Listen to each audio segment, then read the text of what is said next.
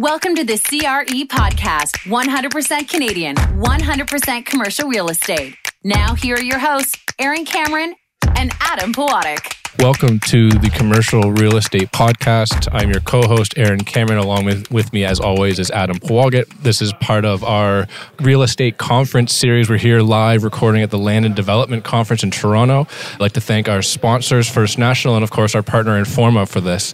Today, very exciting guest. It's uh, Brian McCauley, who's the president and CEO of Concert Properties. Welcome, Brian. Thank you for having me. We've got uh, we've got Brian Fresh off a panel here, and so we're going to rehash some of the topics he got in, he got into there. But for those that don't know you and don't know your company, can you kind of give the the five minute version of how you got into real estate? You know, your exciting story and uh, and why uh, why Concert's so great. Sure. Well, let me start. Yeah, if you really want to know the history, the reality is, um, I you know I've always been intrigued with the building industry. Was as a student. Uh, looked for career paths to head in this direction, and for, at that point, decided it was a professional route, either an engineer or an architect. So, long story short, I did go through architecture school, got a master's in architecture from the University of Oregon, I practiced architecture for a period of time in the city of Vancouver, and then uh, got the great opportunity of joining a company at that time was called VLC Properties, now called Concert Properties.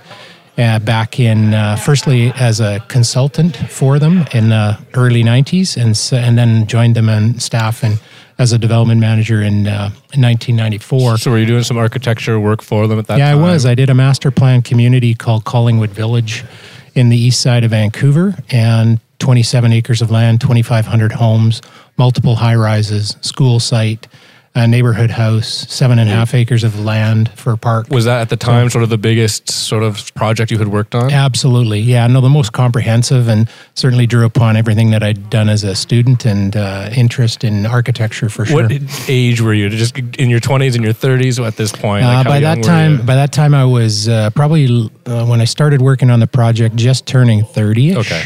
So, so I had some experience. Yeah, it wasn't like you straight out of school and here you go, learn on the fly. No, I'd done lots of other projects uh, architecturally, okay. particularly a lot of residential projects, which was where my area of expertise doing my master's was. So, anyways, a little bit about a concert. Concert sure. is um, a very diversified real estate development company, private company owned by 19 Canadian pension plans. We're act, our head office is in Vancouver. We're active in British Columbia, Alberta, and here in Ontario. We also have a sister company called Concert Infrastructure, which does P3 public-private partnerships. And uh, we're uh, that entity is active in BC, Alberta, Saskatchewan, and here in Ontario. The business uh, infrastructure being the fifth, but the other ones we do we build purpose-built rental residential housing. We do for sale condominiums, we build uh, seniors lifestyle communities, and we have a por- growing portfolio of office and industrial properties across uh, BC, Alberta, and Ontario. And that's four, so the fifth would be the infrastructure. And side. the fifth leg is the infrastructure for sure. Yeah. So I got yeah. to ask, back when you were joining what was not then concert but now is as an architect. Did day one did you have the vision of my end game here is to be president of not, this company? not even close. The answer is yes. You should be like yeah no i knew it. I was not even from the close. beginning no not even close. No in fact i was just really intrigued. As an architect i came to a realization very quickly that you know architecture is, a, is an incredibly important profession to be in but there was a greater and greater liability being put on the architect and and less and less responsibility. And what I mean by that is the the guys that are making the decisions on development projects today are the guys that are writing the checks. So the developers are actually making the decisions and they're uh, orchestrating all of the other consultants that are necessary to do development. And so I saw an opportunity to think about development and the creation of communities holistically by coming to what I refer to as the dark side. Yeah, sure. And I came on as a development manager with responsibility for executing that project at Collingwood Village that I talked about earlier, and then took on a variety of tasks. I was exiled here to Toronto in 2001 and formed uh, concerts operations here in Toronto then, and then went back to Vancouver and became president in 2009. Okay, so it's been 10 years now at the helm. It has.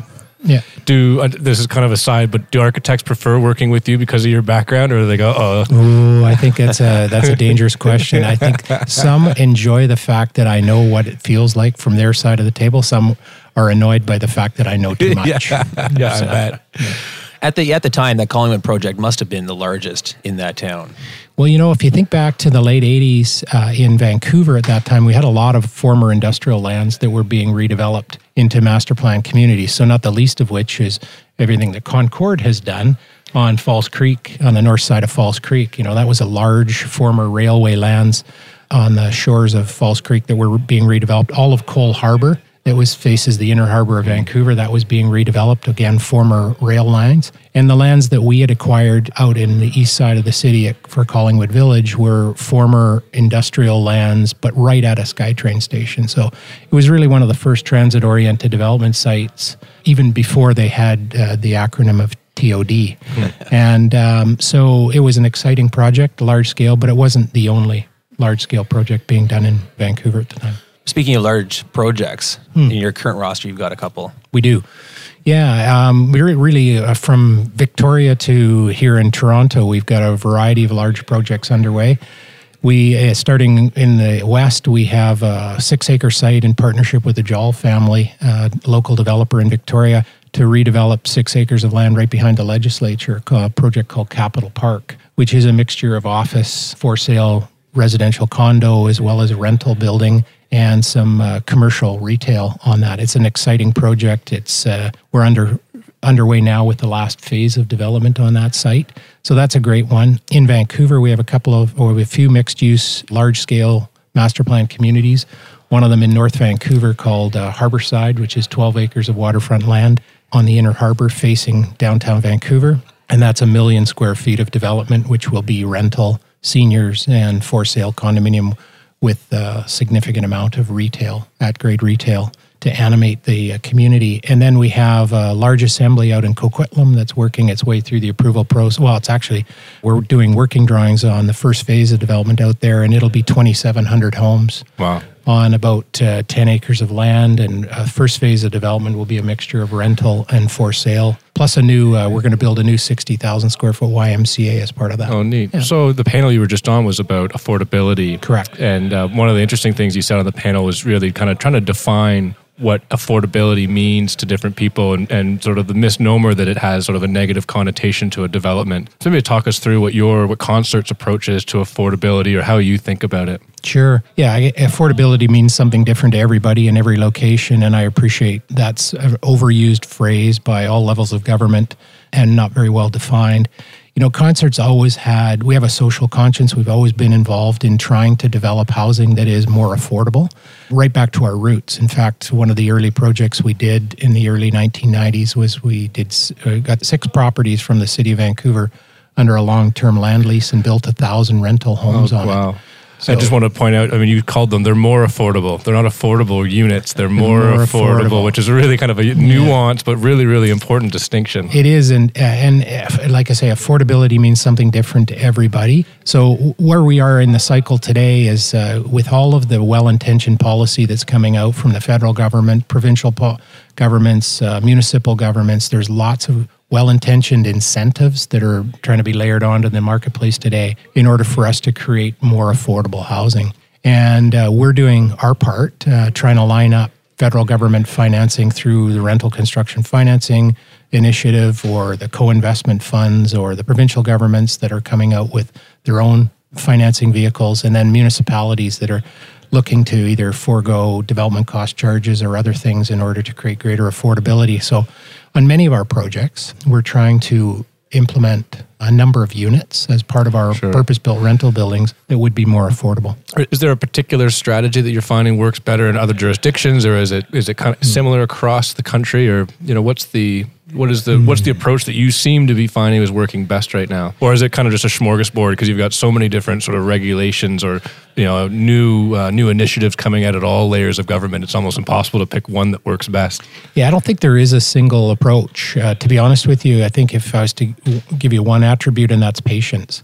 This is not an easy game to work your way through the various priorities and policy initiatives that are created by multiple levels of government, but uh, you know, I, th- I always say to our team and others that we do, if there's a will, there's a way. If we're truly committed here as a nation and on a provincial level to to try and deliver more units on more affordable basis, then we've got to find a way to figure it out. And again, each of the policies that we work under or within have all been created largely by academics behind closed doors without the real world experiences of what has to happen and and the consequences of some of the un, you know the, the, the trickle, trickle, down effects that exactly. they, they, they, miss out on yeah exactly so you know we're we're doing our best to work our way through that we're at the land and development conference so we should talk about land and you know with that affordable you know mm. kind of notion in mind how are you how does concert approach land acquisition and, and just what you're looking for in land and how hard is it? You know, what's kind of because you're talking about very sizable chunks yeah. of land in markets that are tough to buy in. Right. So that's uh, that's so, gonna be a, trick you might not want to share with everybody. No, but, no, uh, I, I, I, am happily share what you know. Again, there's so many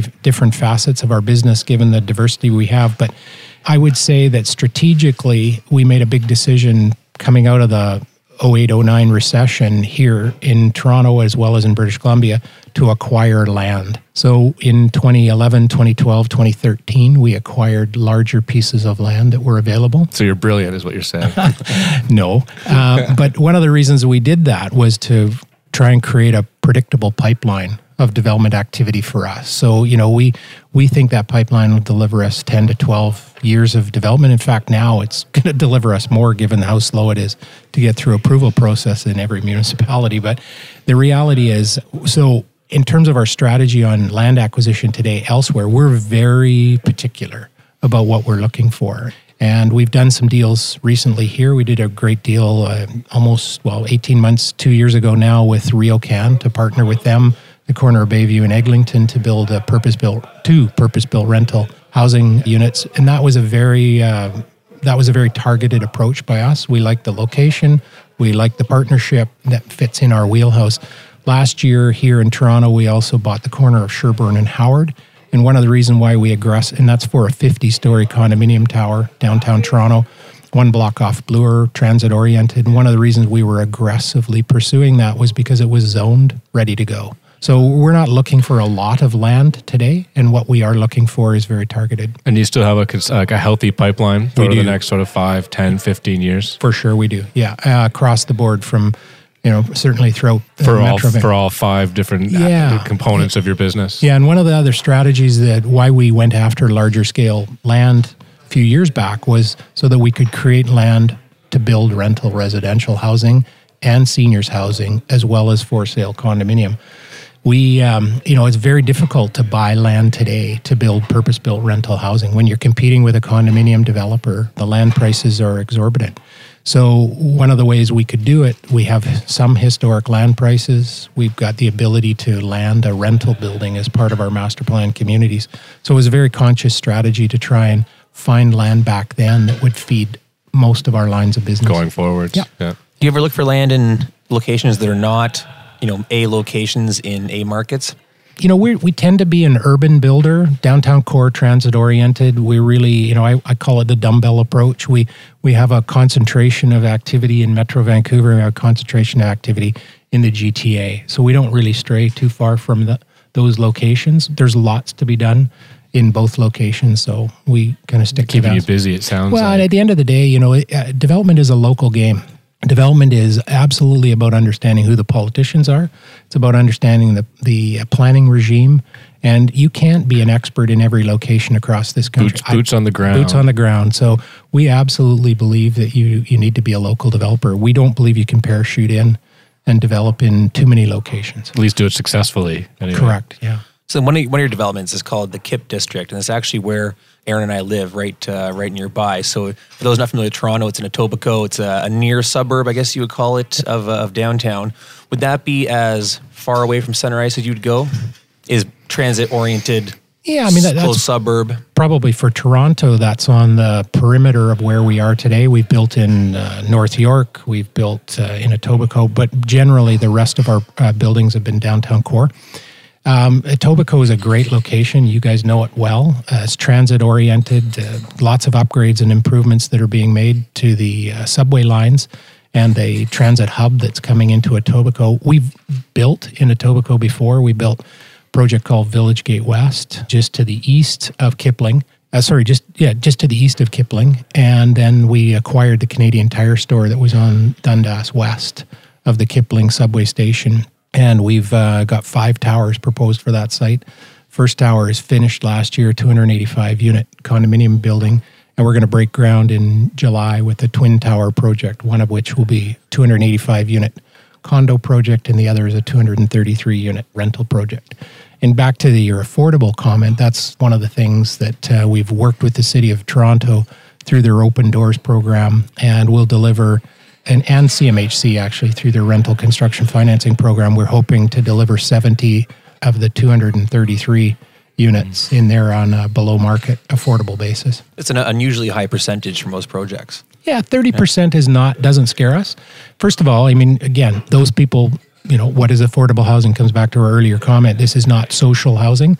These are people that are uh, school teachers and firefighters, and, and this is the workforce housing that is needed in this city. So it's not necessarily the deepest yeah, level the, of the subsidy. CMHC RCF program, rental construction finance program, really is you know it's it's more affordable units, right? They're they're, yeah. they're typically about twenty percent below sort of CMHC That's market right. rent. So we're not talking you know subsidized housing. We're just talking That's right. units that are slightly more affordable than the market. That's right. Yeah.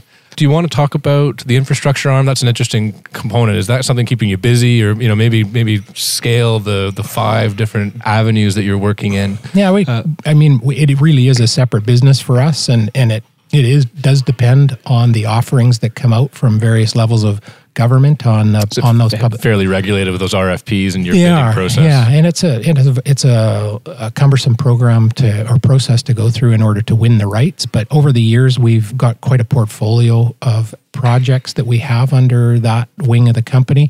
One of them, we have 18 Ontario provincial police facilities here, for instance, which wow. we manage for the life of the concession, which in the P3 world is 30 years. We have the Forensic Science and Coroner Service building up at Wilson and Keele here in Toronto. We have uh, 21 schools in Alberta. We have 18 schools in Saskatchewan that we've built and managed for 30 years. Is that a, so? That's clearly a legacy arm or legacy business you've been doing for the long time. So you continue to do it. My point is, this is not a new endeavor that you kind of initiated five years ago. It's we got, no, started it 10 years ago. Okay, you did. Oh, you did. Okay. so this is your baby, so to speak. No, no, it's not my baby. In fact, I, I'm not going to take any credit for this one because our previous CEO, Dave Podmore, and you know certainly got us into it. It was something that our shareholders were keenly interested in participating in. They consider it almost another asset class, separate and distinct from real estate. And, how, how, does the uh, profitability compare to the other asset classes you're involved yeah, in? It depends on when you get in. Um, it really does. If you win the right, going through the RFQ process, the RFP process, and ultimately are the the winner of that bid process, you can do very well as long as you maintain your costs and you deliver on time. Does your reputation have anything to do with the RFP process? Like, I'm curious, or is it always just lowest common denominator wins regardless? Because I mean, you guys have a great reputation in the marketplace. So do they kind of say we'd rather work with this developer because we know that they're going to build on budget, on time, and be be easy to work with? Oh, I'd love to say it does matter, but I think on the on the public-private partnership side is absolutely a scorecard. Yeah, and um, you know, reputation is certainly a big, a significant issue there. But I would say, and that's probably more to get qualified as the one of the three that goes through the RFP process. But at the end of the day, it's very much dollars and cents driven. I will tell you on the real estate, the core businesses we have, reputation makes a huge of difference. Course. And you know, we get opportunities to acquire lands today off market because of who we are and the fact that the brokerage community and others know that we're we're a closer. Mm-hmm. If we're in the game, we've done our homework and we come to the table with a legitimate bid, that we are often, and we may not be the highest bid, but we're often the best bid.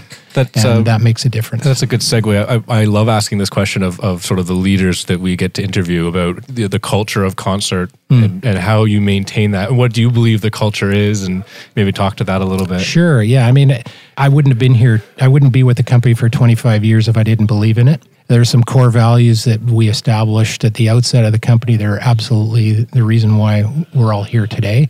You know, I think we have an obligation obviously to make money and to deliver returns to the 19 pension plans that own us and that's that goes without saying but we also have a huge commitment to give back to the communities that we do work in so there isn't any one of our projects or a day that goes by that we're not thinking about how we can make, make better communities And I think where I am in the cycle today is to really look at the things that are going on around us, particularly around urban intensification, high density living.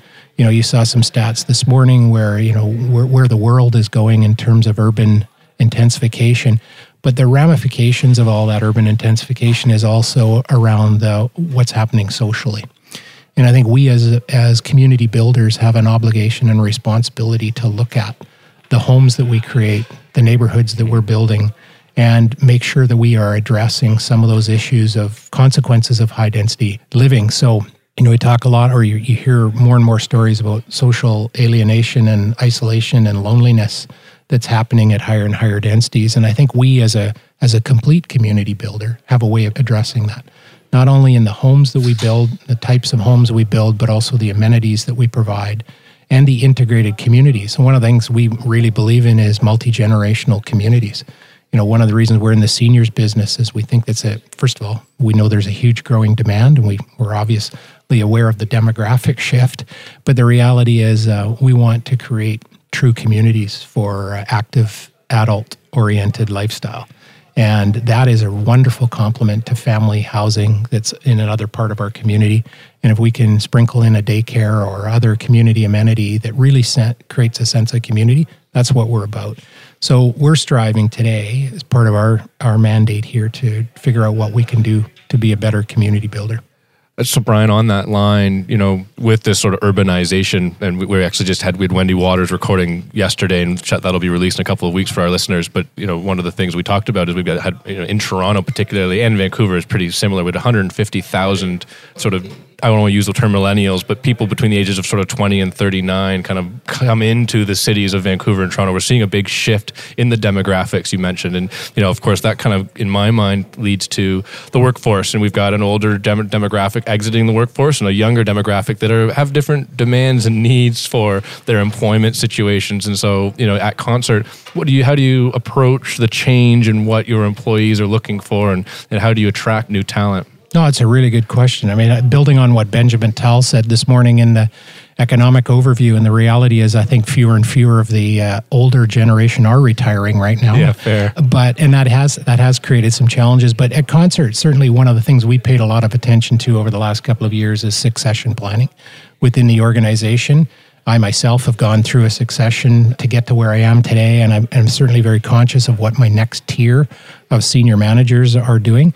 But one of the things we've instilled throughout the company is uh, absolutely personal development. So, eh, you know, we do performance reviews, obviously, but at the end of the day, it's really about what can we do as an organization to both to enhance your professional development as well as your personal development at concert. So we spent a lot of time talking about that.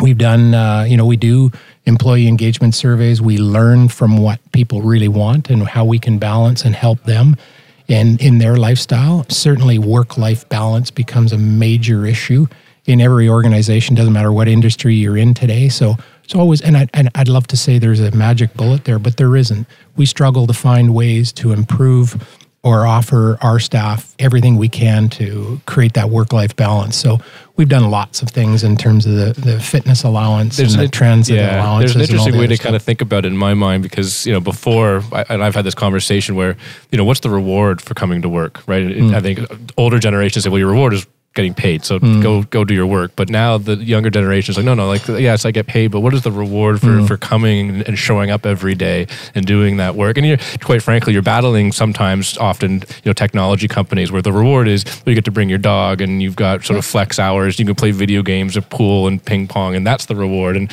you know, I don't think I don't I can't imagine. You correct me if I'm wrong. I don't think concerts thinking about putting pool tables in their in their offices. But how, what is it that you're kind of tackling that sort of combative about attracting attracting talent against sort of the, the workforce space that we're in today? Yeah, so probably the biggest change we've done is a physical change to our work environment. You know, I've been with the company, as I mentioned earlier, for 25 years. Uh, we own an office building in downtown Vancouver that we occupy. It's been our head office forever. And this past year, we took it upon ourselves to say, look, we need to create a completely different work environment. And everybody's doing it. Everybody's creating a modern workplace environment, but we effectively blown up uh, floors within our office building today, and we're completely redesigning it. And that was partly a reason to create a better, modern environment for people to come to work in and be happy to come to work in. We do have a pet policy. We do allow dogs Oh, and, all that other stuff. But I'll give you know my re- I'll give you my resume no- after this. And yeah. no, we don't have a pool table, but we've got lots of other outdoor amenity spaces that build off our common areas. But so creating a, um more modern collaborative workspace was one of the key initiatives that I wanted to see. We, uh, in our most recent employee engagement survey, collaboration was a big issue. And partly I realized the physical constraints of our office was inhibiting collaboration. So to create a more modern workspace and create a greater environment for people to communicate on a more frequent basis with casual collisions and other things. incidental interaction. Totally. Yeah. And it's working. You know, we've just we're just occupying the first we've just occupied in the last month the first floor of our transformational change in Toronto or in Vancouver and we've done a similar uh, office environment here in Toronto now and I've found huge benefits to that. So in terms of creating a a nicer place to work and a more desirable place to hang out. That's what we're Sounds doing. like you're a bit ahead of the curve, I suspect. Or maybe maybe you're a developer. I'm a, a financial institution. Maybe we're just behind the curve. I don't know. Staid and stuffy. That's what Exactly. Toronto is. As as president, how's uh, your work life balance? Oh, and ma- uh, miserable. Okay. if you ask if you ask my wife, it's miserable. Um, You're in the no- old format of work. Is that the? Uh, No, I, I thoroughly enjoy what I do on a daily basis, and uh, to be honest with you, I enjoy the people I work with every day. So, I don't consider it every day to be work. Yes, there is. Uh, you know, when you're in the president CEO role, there are some things that you have to do that you maybe don't enjoy as much. like podcast. but at the end of the day, you know, you try and find balance where you can. Before we let you go, I think we're about to be overrun with uh, conference attendees here heading to lunch. A quick question about the Vancouver condo market. I mean, anecdotally, and even the newspapers are picking up on it that a lot of projects have been sidelined, and you've got a, obviously a big presence in the Vancouver condo market. Are you experiencing that or seeing that? Yeah, I think there's. Well, first of all, I think what you're reading in the national newspapers or what you're hearing on the on the evening news is not what's really going on in that marketplace. There is absolutely a correction that's happened at the high end of the market. Uh, all of the layered policy that provincial government has brought in, or federal, whether it's the stress testing of first time home buyers or the increase of foreign buyers taxes, speculation tax, the school tax, and everything else that the province of British Columbia has layered on, there's definitely, they're doing everything they can to tamp down this market and take the urgency out of the market. And it's working, to be honest with you. So I think what we're seeing is, uh, you know, you know, if you, if you dial the clock back a couple of years, the reality is housing, condominium housing, maybe particularly in Vancouver, but probably here in Toronto as well, has become far more commoditized. It was it's much more of an investment vehicle as opposed to real homes for real people. And I think what you're seeing is that there's a correction that's going on that's going to get us back to real homes for real people. And there will be it will be demand driven. There won't be this frenzy, speculative frenzy that goes on. The froth has come off the top here, and that's fine. To be honest with you, it is healthy. So yes, there are guys that are maybe taking a cautious approach right now and, and putting their projects on the sidelines for a while just to gauge what's going on in the marketplace. But you know, I've been in the business long enough to know that in the late '90s it was exactly like this. You know, you had to work hard on the sales side. You had to have salespeople that knew how to sell and not just take orders. And the reality is, you are going to go at a different pace. You're not going to blow a project out overnight. You're not going to do 100% pre sales. You're not even going to do 90% pre sales. We did a project, we're doing a project today in Victoria where we, we launched construction with 30% pre sales because we know that in that market, those are end users. Those people are real buyers, but they will only come if you build. And for us, so, you know, I think we're going to see a correction where people's expectations will be for lower amounts of pre-sales, probably a little bit more equity into their deals, but there still is a strong market there, so it's not catastrophic. We appreciate uh, appreciate the insight, Brian. And I think uh, I would speak for both Aaron and I. We thank you for coming on the podcast today. This was uh, you know a real eye opener from a, a great perspective in uh, you know the two biggest markets in the country. My pleasure. Thanks very much, guys. Thanks, Brian. I want to thank our listeners for listening. We want to thank the Land and Development Conference for having us here today, and we want to thank uh, First National. Thank you for listening to the CRE podcast. The information from this broadcast is not to be relied upon as financial investing, professional accounting, or legal advice. First National Financial LP holds Financial Services Commission of Ontario license number 10514 and 11252.